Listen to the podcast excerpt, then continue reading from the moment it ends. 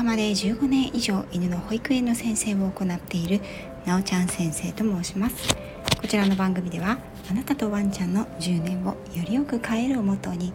犬と生きる十数年をもっと本気で楽しみたいあなたに幅広い分野から犬に関するお話をお届けしています。大好きな旅の話子育ての話も時々お届けしています。飼い主さんが変われば犬が変わる。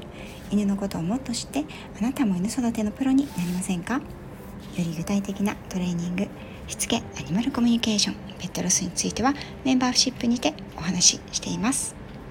さて昨日は URL 限定ライブ。大人の生物学4時間目。として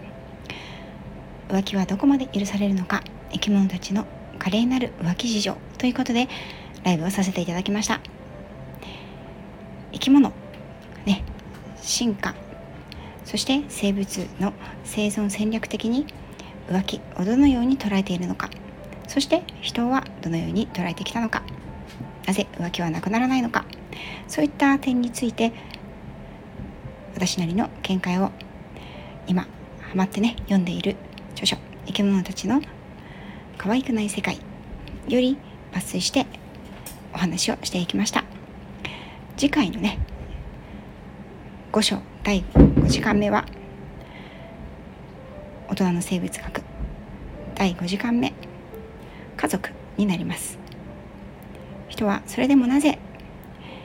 家族を作るのか。生き物たちの多様なる家族の形。ということでこちらも URL 限定でライブをさせていただきたいと思っています。ご希望の方はねレターをお寄せください。日時がまだ決まっていないんですが決まりましたら皆さんにお知らせをいたします。それでは本題に入っていきましょう。今日はいただいたご質問へのお答えになります。生後7ヶ月のワンちゃんの飼い主様からのご質問です。愛犬は生後3ヶ月になったばかりの頃に自宅に来ました。最初が肝心ということで私も犬を飼うのは初めてだったんですがお座りや待てクレートのトレーニング甘噛みの対処お散歩口に入れたものをすぐ出すそして特にトイレのトレーニングには力を入れてきました。愛犬は覚えることが楽しいようですぐに覚えてくれて5ヶ月頃にはトイレは完璧になりました。ですが6ヶ月半を過ぎて虚勢をしたところそのせいかどうか分かりませんが最近トイレの失敗が目立つようになってきました。あんなに上手にできていたのに。それに最近はご飯の前やおもちゃで遊んでいる時の待ての時に吠える時があります。ちゃんとお座り待てをしながら吠えるので叱っていいのかどうか悩みます。今までそんなことはありませんでした。子犬の時に一度教えたことできるようになっていたことが突然できなくなることってありますか？もしくは反抗期でしょうか？犬に反抗期ってありますか？というような内容でした。犬反抗期と調べるといろいろ出てくると思いますが1歳前後のいわゆる子犬期から成犬になりきる前の時期は青年期とも呼ばれこのような問題が起きやすい傾向があります。ただし行動学の立場トレーナーの立場から言えば反抗期とは呼ばないかなと思います。どちらかといえばチャレンジ期と言えるでしょう。この時期の犬たちはその名前の通り自分の帰属する社会へのチャレンジ挑戦を果敢にしていくということがあるんです。これは反抗期と捉えられる。無邪気さは少しずつ失われていきます。生後3ヶ月頃お家に来たての頃というのは警戒心が薄く好奇心が強いワンちゃんは呼べばすぐに戻ってくるしなんなら目を合わせただけで尻尾を振ってやってきますよね。トイレの失敗や甘噛みに悩まされてしまうこともありますがそれでも無邪気な可愛さの前には全て許してしまう。という方も少なくはありません。ところでこの無邪気な可愛さというのは狼が犬化して犬となってね人間と共に生きるために身につけた養鶏成熟テオネニーという術でもあります。そのため無邪気な可愛さというのは大人になってもシニアになっても残る犬の特徴の一つであるため大人になるにつれこの無邪気な可愛さが全くなくなってしまうということではありません。反対に野生の動物は小さな頃は本当に可愛いですけれども大きくなるとこの無邪気さや可愛らしさというのは失われていくと言われています。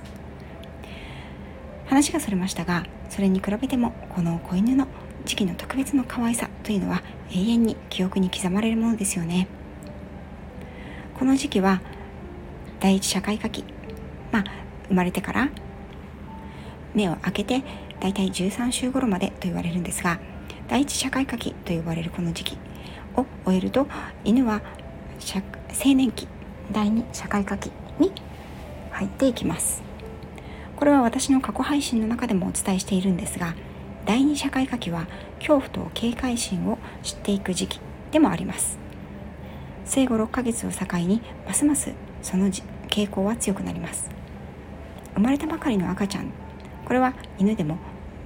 人でもかかわらず見るもの聞くものに反応しながら吸収していくという作業が多いですよね。要するにインプットの時期です。その中で自分を取り囲む世界がどのようになっていくかを学習していきます。犬も一緒です。そして自分で動くようになり今まで学習してきたことを使って与えられる物事だけではなく自らの世界の反応を確かめるためにいろんなチャレンジを使していきます。アウトプットが始まっていくわけですね。飼い主さんに教えられること。教えられないことであっても飼い主さんに100%集中している時期というのはその反応が全てですから飼い主さんが行ってくれることに対してぐんぐん成長していきます。学習していくんですよね。これがインプット期第一社会科期がメインになります。どうやったら飼い主さんが意識を向けていくのかこれも学習していっています。そして第二社会科期に入ってくると学習経験を使って自分の都合でチャレンジをしていきます。飼い主さんの気を引くためでだけではなく自分の学習経験がどこまで誰にどういうシチュエーションで通用していくのか。自分の帰属する社会に対して試していく時期アウトプット期になっていくわけですね。そのため今までできていたことができなくなったり教えて素直に実行していてくれたことが反応が悪くなってきたり飼い主さんの反応を試すような行動が出てきます。それらは自分の帰属する社会の枠組みルールの再確認と再設定の作業であることが多いです。自分の振る舞いはどこまでどういうタイミングで誰に許されるんだろうというチャレンジ反応が出てくるのでそこが飼い主さんにとっては反抗期と捉えがち捉えられがちなところなのかなと思います。また特に大型犬の成長期においては体と性ホルモンが急激に成長していく時期であるため思考回路が追いつかないということがあります。つまりエネルギーがホルモン生成と体の成長に持っていかれるため脳内学習がちょっとお留守になる時期があるということなんですよね。これは犬種や体格性差によっても変わってくるんですがだいたい78ヶ月頃に起きる現象の一つとも言われます。こういった大人への階段を上りつつある時期には例えばトイレは完璧にトイレシートでできていたのに突然1日数回トイレから外れた場所にするようになった。どうしたんだろう？とかご飯の時にはお座り待てが言わなくてもできていたのに座ったまま吠えるようになったり何度言ってもできなくなってしまった。どうしちゃったんだろう？というような飼い主さんの混乱が起きやすくなってしまいます。ちょっと前まではできていたんだから少し経てばまた元に戻るだろうという考えは危険なんですね。なぜなら子犬の時と違い習った上でこうしたことをしたら飼い主さんがどういう反応をするんだろうと考えたりすっかり他のことに気を取られた上での体の反応であったりするため放置したまま良くなるということは期待薄です。できるようになったはずなのにまたできなくなっちゃった。という犬の行動がある場合その時に取るべき対処はただ一つです。できるところまで戻って教え直すということです。どの段階まで戻ればできるのかそこを慎重に調査しながら段階を追って元に戻していきます。